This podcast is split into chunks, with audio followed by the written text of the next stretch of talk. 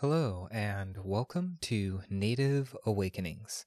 Here at Native Awakenings, we provide meditations, techniques, and conversations, all for the cause, the purpose to increase the amount of awareness and to raise and balance the vibration of the universe. For this week, we have a technique this technique is really near and dear to my heart because it's chanting. From my indigenous heritage and from my yogic practice, chanting has been a really, really key part of it. So, we're going to get into it. If this is your first time tuning in, thank you so much. And if you've listened to my past episodes, thank you. I really do love each and every one of you. I appreciate the comments you all fuel this conscious creation to happen. So, truly, deeply, I just want to acknowledge you and thank you for continuing to listen. It means so much to me, and it's just a joy to share this passion. All right, let's get into the technique. Chanting. So, what's it about? Do we have to do it? Is it necessary?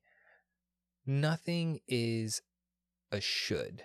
Nothing is a have to within this conscious creation called Native Awakenings. If it calls to you, I strongly recommend it. But as far as increasing your amount of awareness, there are many ways that you can do it, and chanting is just one of those. If we look at chanting in the vein of the indigenous people, my ancestors, namely the Choctaw, there are specific words and songs that we chant. We do this to honor the earth, and we do this to honor our voice. It's not an appropriation to find a chant that speaks to you, but let's dive a little bit into the history of exactly why chanting even became a thing. So, as I mentioned earlier, yes, my indigenous ancestors do have chants that mean specific thing. And how does a chant differ than a song? A song is meant to rhyme, it's meant to showcase the beauty of the voice and showcase the beauty of what the voice is singing about. Chanting is all about summoning a certain energy or praising a certain quality at least in my experience, we chant to really summon the strength of the ancestors, of the animals, of the earth, or we chant to honor the earth, to honor the animal, to honor the energy. It's very, very similar, but there's a different intention behind chanting. The breathing is also a bit different. Normally, for chanting, the inhales are only in through the nose. Some people are extremely strict and will frown upon inhaling through the mouth. But if you're just getting into chanting, I encourage you to play around with it and find a way of chanting that speaks to you. All right, so we've discovered and we've discussed about what chanting actually is, but how do you do it? What if it feels weird to chant a song that isn't your heritage, that doesn't honor your ancestors? Where do you begin? Well, let's take a look into good old European magic. I'm not sure if you've ever heard of sigil magic before. Sigil magic is really cool because it takes all of the vowels out of a word. You use only the consonants, I believe that's the word for things that aren't vowels, and you chain them together to form an image. So if you were going to, let's use the word all, a L L. You would take out the A and you would link the L's together somehow. Maybe it makes a triangle. Maybe the two L's, the backs of the two L's are facing each other to form some sort of hilt. You let your imagination run wild with that one. Chanting almost does the opposite. It keeps the vowels and it almost disregards the consonants. Now, this is chanting that is created by you. Chanting intones the emotions. whereas sigils show the magic of the mind. They go both hand in hand really well. Sigils are drawn, chanting is spoken. So if we have something that we want to attract or keep at bay, it's great to think about it, to write down the reasons that we want to attract or bring in or put a boundary for. Chanting's really beautiful because it doesn't require thought. It just gives voice to the emotions. How so? So we have the vowels.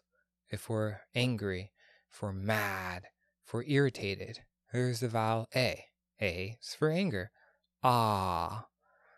An ah sort of sound really helps resolve anger, really helps pacify it. Now, what if we're depressed, sad, upset? You. Ooh. Ooh brings a sense of satisfaction, brings a sense of wonder, brings a sense of pleasure into the being. So there's anger and there's upset, but what about overwhelm? What about anxiety, nervousness, tension? That we can resolve with the letter O. O stands for openness, a bigger container to house all of that anxious energy in. O. So, how does this all come together? If you don't have a word, if you don't have a lineage, if you've never chanted before, simply toning vowels make an incredible difference arise within our consciousness. And I encourage you to try this out. Try it in the shower, by yourself, in the car. You can try with instrumentals or with complete silence. But notice what chanting ah, ah, ah, oh, oh, ooh, e. Try all of those and see what it feels like. If you want to bring a sense of excitement, of jubilation, of exhilaration, try E. Now, you can play with these. Oh, ah, or E, ooh, anything like that. It might sound silly, it might sound weird, but the indigenous people did this as well. Yes, there are specific words like Teslagui, Ustillona, Choctaw, Chickasaw. There are all these words that we can say that have meaning. But believe it or not, a lot, or at least a fair amount, of indigenous chants are actually just emotional based. They do not have any quote unquote linguistic meaning. They are actually the representation of the emotions that we feel. Chanting gives voice to that.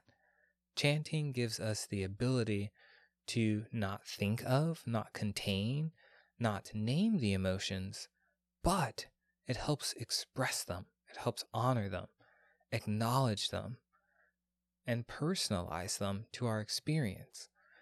Sometimes when people ask me how I'm doing, and if I'm not having the greatest time, I honestly will say, I don't know. I, am just feeling something right now.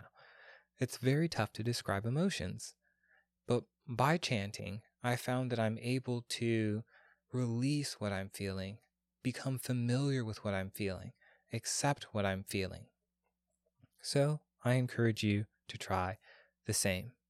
That's what chanting is all about. Of course, if you want to, you can try adding consonants into your chants.